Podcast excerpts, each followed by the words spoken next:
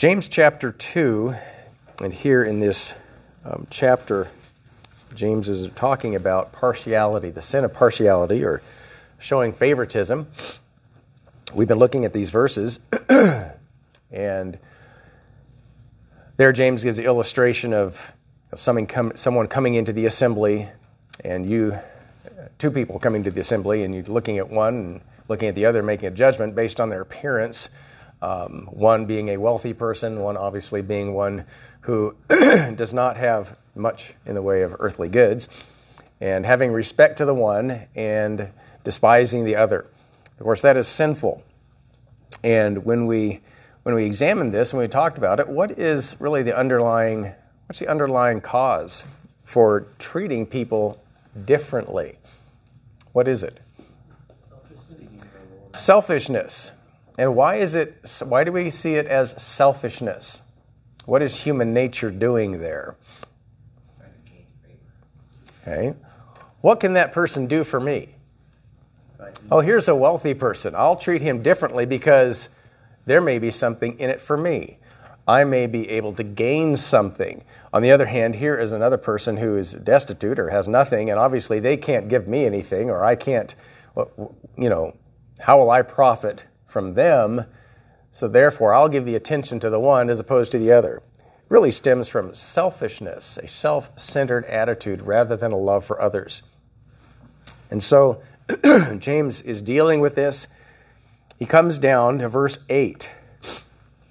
He's talked about the, the rich and the poor. He talks about how the poor, um, the poor in the body, God has chosen to be rich in faith.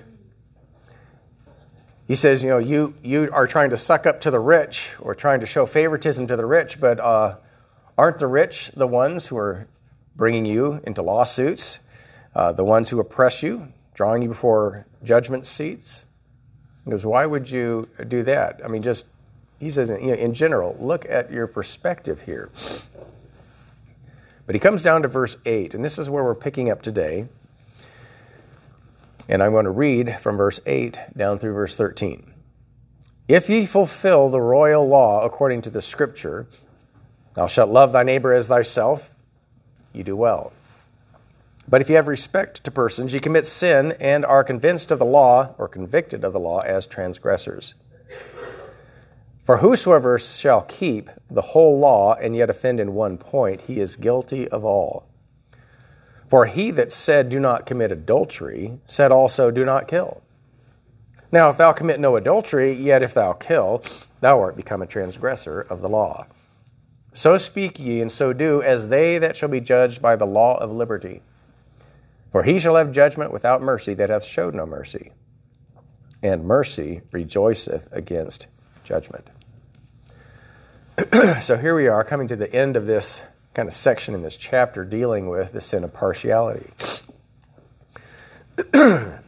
now, when James is speaking about the rich, you know, he may have been referring to the Sadducees.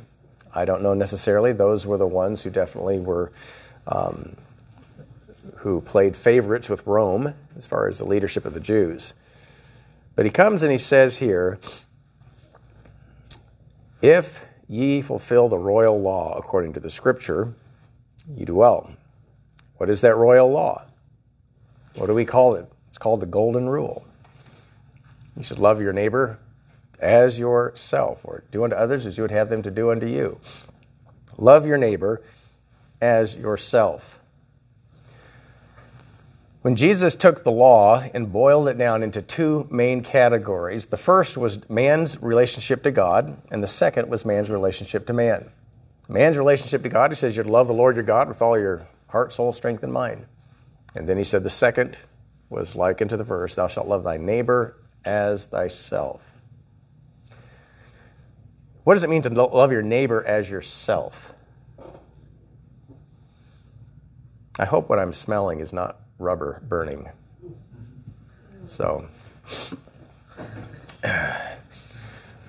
loving your neighbor as yourself. Why is that command given to love your neighbor as yourself? We're selfish. Do we love ourselves? What about that person that has a, a low self esteem? or a bad self image. Is there such a thing? No. There's not. Now, psychologists will tell you otherwise. Oh, he just has a low self esteem. That's why he did X, Y, or Z. And I say, absolutely not. Yeah, we're supposed to esteem others better than ourselves. What he's doing is esteeming himself better than others. Okay, by the way, it leads to that kind of mentality of esteeming self leads to all kinds of really mental issues, depression. Okay? The best way to fight depression is to take your eyes off yourself. You'll find that depressed people are self centered people. I have never met a depressed person that was not self centered. I have also never met a person who put others first who was depressed. They're mutually exclusive. They don't go together. You can't have one and the other at the same time. You cannot love self and love others uh, at the same time. You're going to have to either, you know, love others or you're going to love yourself. But if you will put others first, listen, it's a recipe to cure depression. But here, the requirement of the law, the requirement to love others, love your neighbor as yourself. No man, the Bible says, no man ever yet hated himself, but he nourishes himself. Okay, he takes care of himself. Um, when we're hungry, what do we do? We punish ourselves and say, oh, you're such a rotten person. I'm going to starve you. You're not going to eat for three days as punishment. Uh, you know, I, that's not the way it works. Now, you may go on a diet, or for medical reasons, you may not be able to eat or something, but that's definitely not what we prefer. What do we do? We feed ourselves, we take care of ourselves. So, we're to love our neighbor as ourself. but, he says in verse 9, if we have respect to persons, you commit sin and are convinced or convicted of the law as transgressors. Remember, the person who is partial in themselves or partial in their judgment, showing prejudice and preference to certain people as opposed to others, in verse 4, he says, If you do that, you have become judges of evil thoughts. Judges of evil thoughts. What I find interesting about that is he didn't say become judges of evil actions. He's not talking about their actions, is he? He is talking about the way that we think. Remember when Jesus preached the Sermon on the Mount? What was the point of the Sermon on the Mount? Jesus said over and over throughout the Sermon on the Mount, You have heard that it hath been said by them of old times, and he would give the law Thou shalt not kill. And then what did Jesus say? But I say unto you, if you hate your brother without a cause, you're guilty of murder. He says, You've heard it said by them of old time. Thou shalt not commit adultery. But if you look on a woman to lust after her, in your heart you've committed adultery. Well, who sees that? No man can see that. Okay, but God sees that. And what are those? Those are evil thoughts. They're evil thoughts. If we are partial, what are we guilty of? evil thoughts. And so, what he says down here if you have respect to persons, you are committing sin. How are you committing sin? In your thoughts. Your judgments are perverted, they're wrong, and they're against God's law, which goes to the point that God's law has always been what? Not just external, but concerned with what? The internal, the matters of the heart. The Pharisees didn't get that. Why were they condemned? Jesus said, Because you are hypocrites. He goes, You clean the outside of the platter, or the outside of the cup, but the inside is filthy. You are like whited sepulchres, filled with what? Dead men's bones. You look good on the outside, but inwardly you are evil. Now, if we have respect of persons, we commit sin and we are convicted of the law as transgressors. And he goes on to explain this very clearly. Look what he says For whosoever shall keep the whole law and yet offend in one point, he is guilty of all. Guilty of all? Well, I've never murdered anybody. And you can just see people thinking here about, well, what James just said. Well, I, I've only, you know, okay, well, maybe I told a little white lie, which is still a lie, but anyway, maybe I've, they're trying to excuse their sin, but what is he saying? Hey, if you've offended in one point, you're guilty of all. Because he who said, Thou shalt not commit adultery, said, Do not kill. Now, if you commit no adultery, but if you kill, what are you? You're a transgressor of the law. If you are partial in your thoughts, you are just as guilty of breaking the law, of breaking God's law, as the man who kills someone. You say, well, wait just a second here. You know, making an improper judgment about someone or having a prejudice, um, that's way different than killing someone. Well, yeah, it's different than killing someone, but it's still what? It's still breaking the law. I used to teach the high schoolers, and I was working with junior high and high schoolers. I said, You imagine the law as a 10 link chain. Talking about the Ten Commandments. And you're hanging over a pit. How many links do you need to break to perish?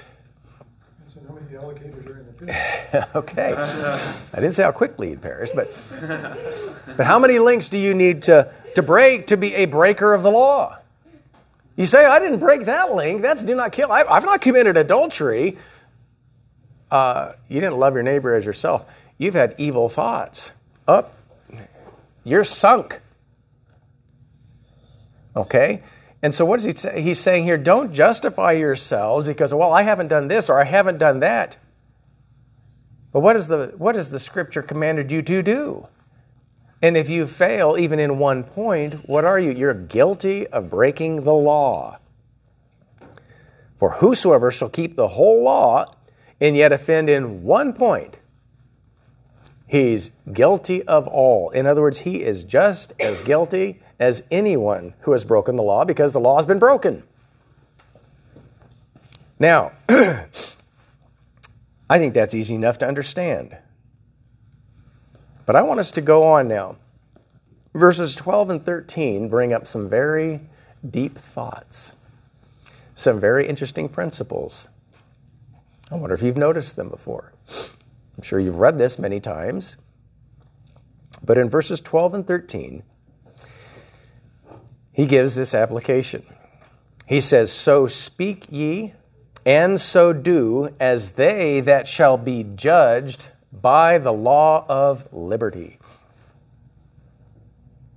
So speak ye, and so do, as they that shall be judged by the law of liberty.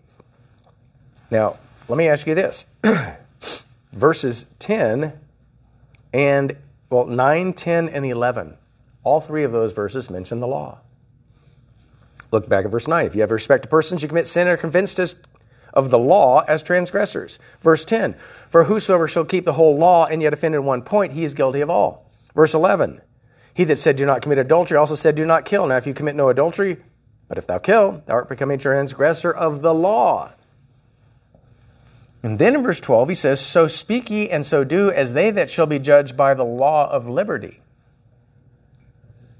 Is he talking about the same law? Is the law of liberty something different than the law mentioned in verses 9 through 11? The law of liberty. Hmm. That's an interesting law. What is the law of liberty? you ever heard of the law of liberty before? Have you ever read of it in the scripture? the law of liberty. What's that? Talks about it in chapter 1, too. Okay. he talks about that at the end of chapter 1. Look over there at verse 25. Whoso looketh into the perfect law of liberty and continueth therein, he being not a forgetful hearer, but a doer of the work, this man shall be blessed in his deed. What is the law of liberty? Well, let's think about it for a minute. Okay, this is good. I hope that your, the wheels of your brain are starting to turn. Going to get greased up and moving. Here we go. Who is James writing to? Jews. He's writing to Jews. What are Jews concerned about primarily? In general, but they're concerned about the law. Where, what, what is he hitting here? The law, the law, the law. And what's the big deal about the Jews? What's the law that they revere? What's the law that they strive to keep? What's the law that they're so concerned about? Law of Moses. Is the law of liberty the law of Moses? No, it's not. In fact, it's a different law. Well, where, where, do you find the law of liberty? what are the requirements of the law of liberty? What is the difference between the law of liberty and the law of Moses? And how does one come to be judged by the law of liberty and not the law of Moses? Um, he says, So speak ye and so do as they that shall be judged by the law of liberty. Well, which is more demanding? The law of Moses or the law of liberty? Have you ever thought about that? Have you ever thought about that? Well, let's talk about this. Which is more demanding, the law of Moses or the law of liberty? What is the law of liberty? How does it compare to the law of Moses? The law of liberty. Liberty, what is liberty? Wasn't it? Was it Patrick Henry that wanted liberty or death? One or the other? Is that what we're talking about here? Give me liberty or give me death? what is liberty? We think of liberty as freedom, don't we? I mean, we have a statue of liberty here. We sing about liberty in this country. We're, we're free, right? Um, liberty. Well, I want us to go and to look at Romans chapter 8 and verse 2. Romans chapter 8 and verse 2. You see, this is where this is coming to at the end of this section in James, and I think it's very important that we make this connection. Romans 8, verse 1 is a continuation of chapter 7. He's just continuing on in his um, argument here, talking about the struggle between the flesh and the spirit, the law of the flesh, law of the mind.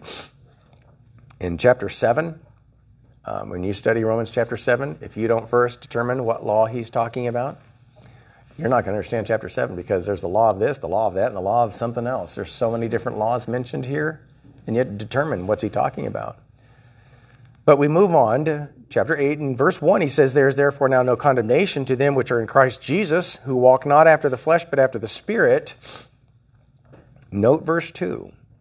For the law of the Spirit of life in Christ Jesus hath made me free from the law of sin and death.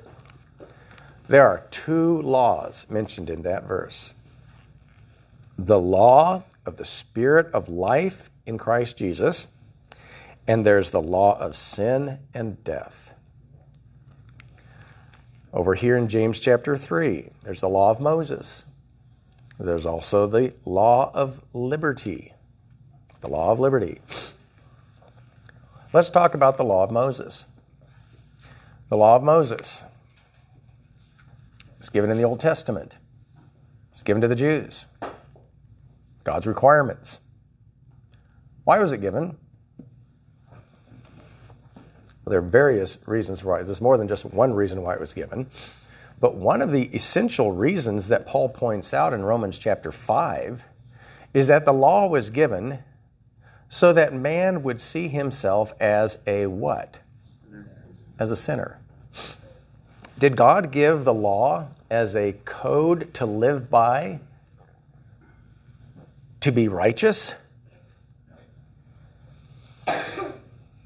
In a way, yes. However, man cannot keep the law.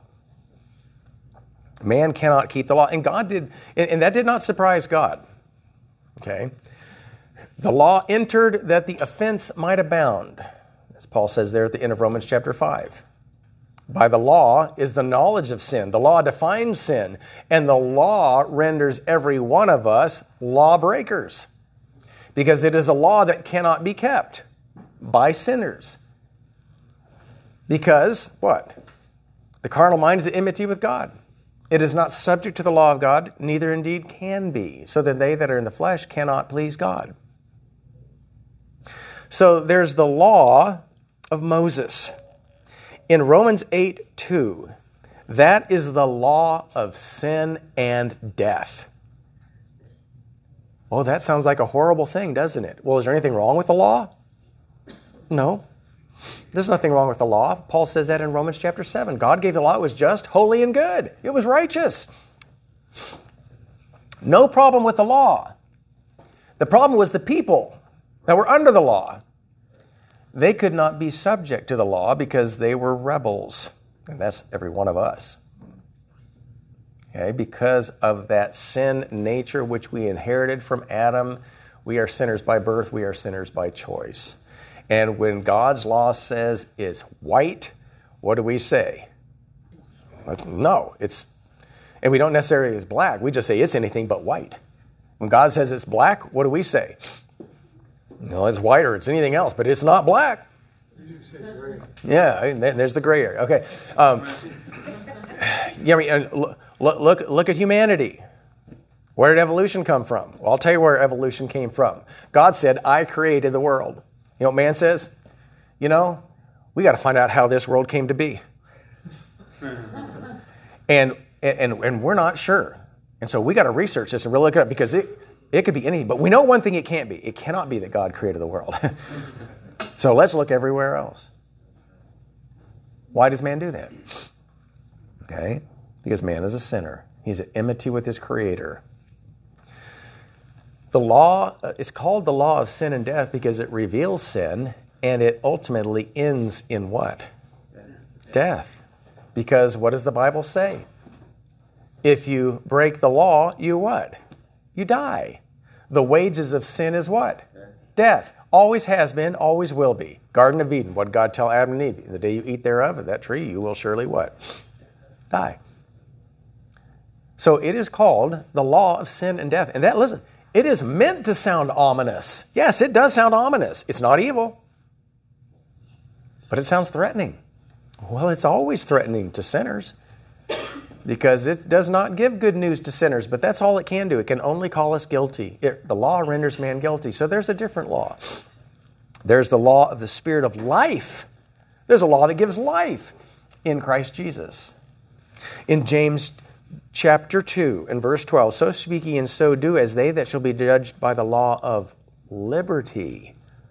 Ah, so there's the law of liberty. It's not the law of Moses, it's a different law.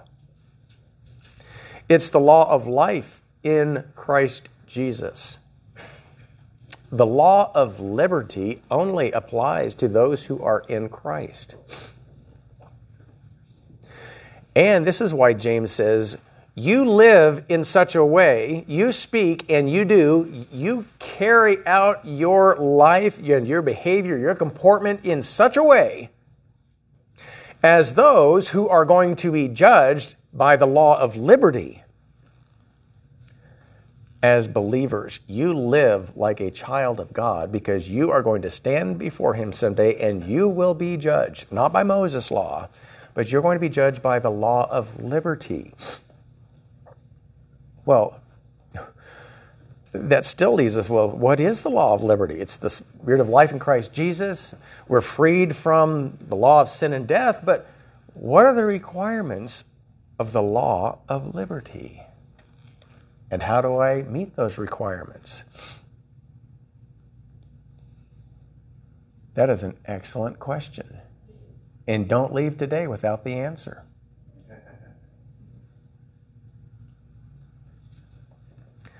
What is the law of liberty? Liberty sounds like freedom from something, doesn't it, to you? Sounds like freedom from something to me. And so there is a liberty, there is a law of liberty. Who has been liberated?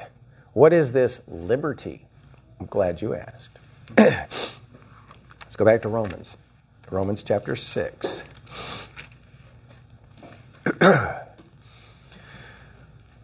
Romans chapter 6. Remember what he said?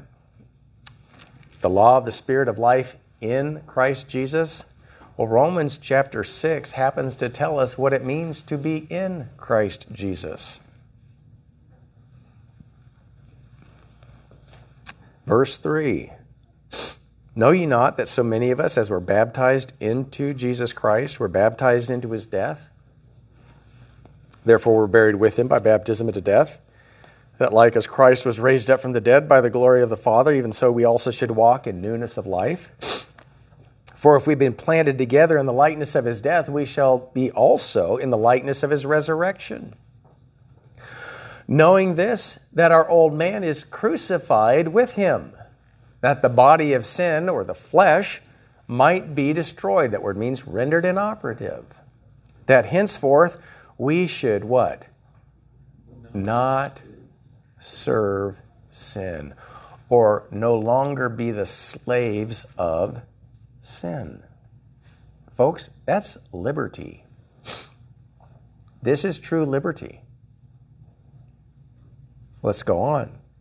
For he that is dead is, what's the next word? Freed. Liberated. Freed. From what? Freed from sin. He that is dead is freed from sin. Now, if we be dead with Christ, we believe that we shall also live with him knowing that Christ, being raised from the dead, dieth no more, death hath no more dominion over him. Remember this law of sin and death? Christ has defeated or has overcome the law of sin and death. He was sinless. And he rose from the dead. He was righteous. And he is resurrected. For in that he died, he died unto sin once for all. But in that he liveth, he liveth unto God. Note verse 11. Likewise, reckon ye also yourselves to be dead indeed unto sin, but alive, responsive to, but alive unto God through Jesus Christ our Lord. Let not sin therefore reign in your mortal bodies, that ye should obey it in the lust thereof. Neither yield ye your members as instruments of unrighteousness unto sin, but yield yourselves unto God as those that are alive from the dead, those who have overcome. And your members as instruments of righteousness unto God. For sin shall not have dominion over you, for you are not under the law, but under grace. Aha! Now we're finding out what it means to be under the law of liberty. What are we freed from? Okay? We are freed from the power of sin. We are freed from the power of sin. We're also freed from the guilt of sin. Now, that doesn't mean when you sin, you're not going to feel guilty. But the legal guilt of sin was placed on Christ. We're freed from the power of sin. We will eventually be freed from the what? Presence of sin. This is the law of liberty. And it says, So speak ye and so do, as they that shall be judged by the law of liberty. We're going to be judged by the law of liberty. If you're a believer in Christ, then you have been made free from the law of sin and death. You're free from condemnation, the condemnation of that Mosaic law. You're freed from that. But to be freed from something does not mean that we have what's called license.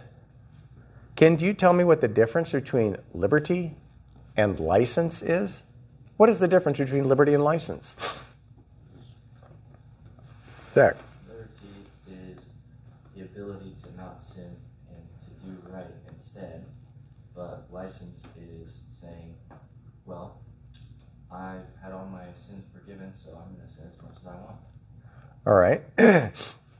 You're right at it there. Liberty. What is liberty? Liberty is freedom from something. In the scripture, when we talk about Christian liberty, we're talking about this law of liberty here. We are freed from what? We're freed from the slavery of sin. We were slaves to sin. And what is the word, the, the theological word we talk about when we talk about being bought back by Christ? That's called being what? Redeemed. We've been redeemed. We've been purchased. We are no longer slaves of sin, but we've been purchased, which means we're owned. Right. Which means we're still Slaves. we're still slaves. We're. Wait a minute. Then how come you're talking about the law of liberty? I thought I was free. you have liberty. Liberty from that which controlled you and was leading you to eternal destruction. You've been freed to now be the servant of what? Righteousness, the servant of Christ.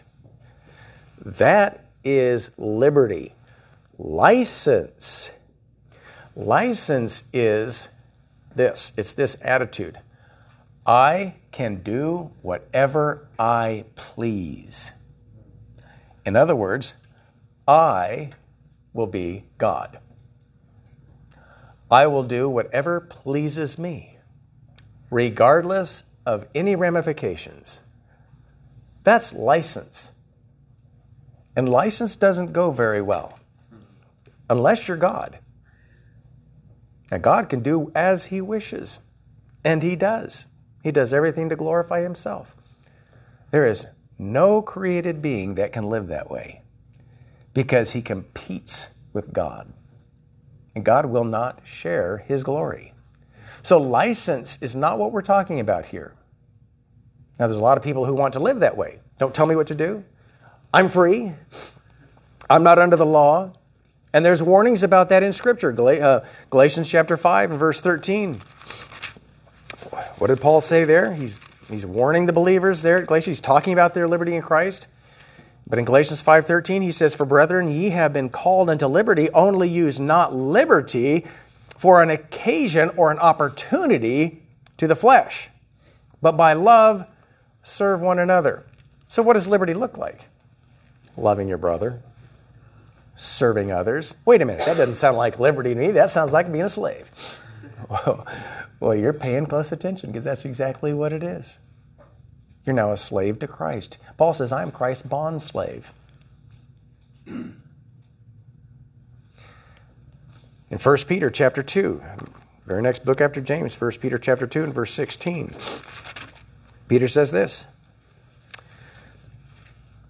Well, I'll read verse 15 to come into the sentence there. It says, For so is the will of God, that with well doing you may put to silence the ignorance of foolish men, as free, and not using your liberty for a cloak of maliciousness, but as a servants of God.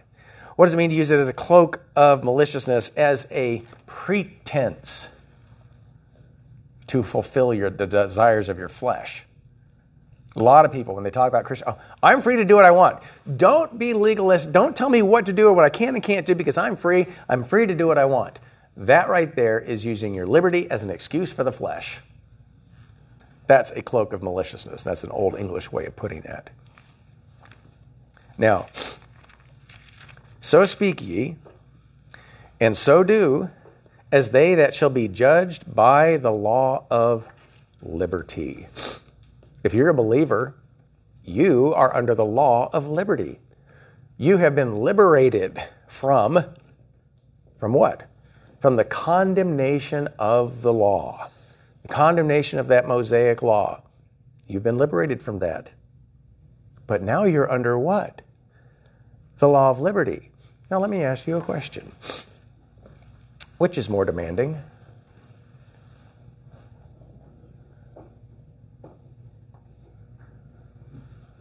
It's, it is a trick question. Yes, it is. Um, well, the law of liberty, because for us trying to preserve ourselves, you're like, well, if I break the law of, of sin or death, it's like, oh, if I do that, I'm gonna die. But to be, be like, no, you've been freed, and, and, and you're required to follow the law of liberty, that, that has to come with a level of gratitude and knowing like this is something that comes from the, the change that the Lord has brought Okay. to the generation. All right. Somebody else. Which is more demanding? The law of liberty is effectively the law of righteousness. Righteousness is far more expansive than the law of Moses. Okay. Covers everything. And plus it goes against that. So you're, you're battling against nations where if you're going against the law, it's like, oh, Okay. There's no restrictions. Let's let, let, let, let me again. Let's contextualize this. Let's put it in the context. James is writing to Jews. They've been brought up to believe that as long as they keep the law of Moses and the traditions of the elders that built up like heavy plaque over time on the law, you know, if they'll keep these things, then they'll be accepted by God. It is a human righteousness. Which is more demanding? Well, might I say that they both demand the same thing? They both demand the same thing. However, the law of liberty is, is, is no less demanding. But when you think about it, it's dealing not with just externals. Now, the Old Testament Jews, they thought that law was an external thing. Pharisees say, yeah, I'm still with my original wife. I've never committed adultery. What did Jesus look at him and say? If you've lusted, you're guilty of adultery. Was Jesus saying that now the law of liberty is much more stringent? No, he says you misapplied the law. You misunderstood it. You see, God's standard has always been the same it is perfect righteousness. So there really is no difference as far as the standard. They're both equally demanding. However, here's the good news the good news is you can't keep either of them. That's the good news. You say, that sounds horrible. Well, let me tell you why it's good news because the law of liberty is the law of life in the one who has fulfilled the law on your behalf. That's Jesus Christ. He has perfectly kept the law. That's why it's the law of liberty. Absolutely demanding. God's standards have never changed and will not change. It is perfect righteousness which He demands. He goes, talks about that. Remember, talking about holiness, with which no man shall see the Lord. And so Christ is our holiness. He is our righteousness. His righteousness imputed to my account is a perfect righteousness which God accepts. You go back to Romans chapters 9 and 10, and Paul laments over the Jews who are trying to put their trust in their own righteousness, and in doing so, they've rejected God's righteousness, and it broke his heart. So speaking, and so do as, as believers. In other words, as they that shall be judged by the law of liberty. You see, the law of liberty has freed you.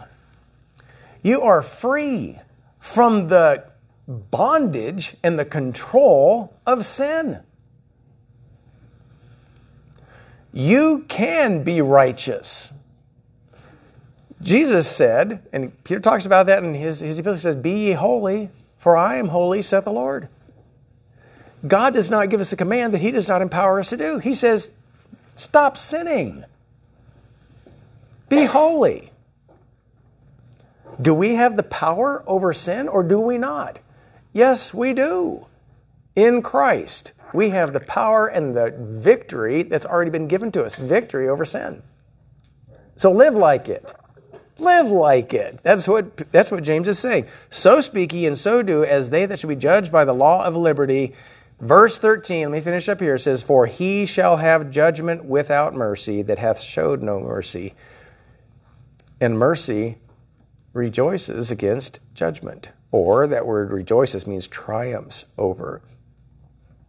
I'm going to tie that verse in next week because I'm over time, as is my normal habit.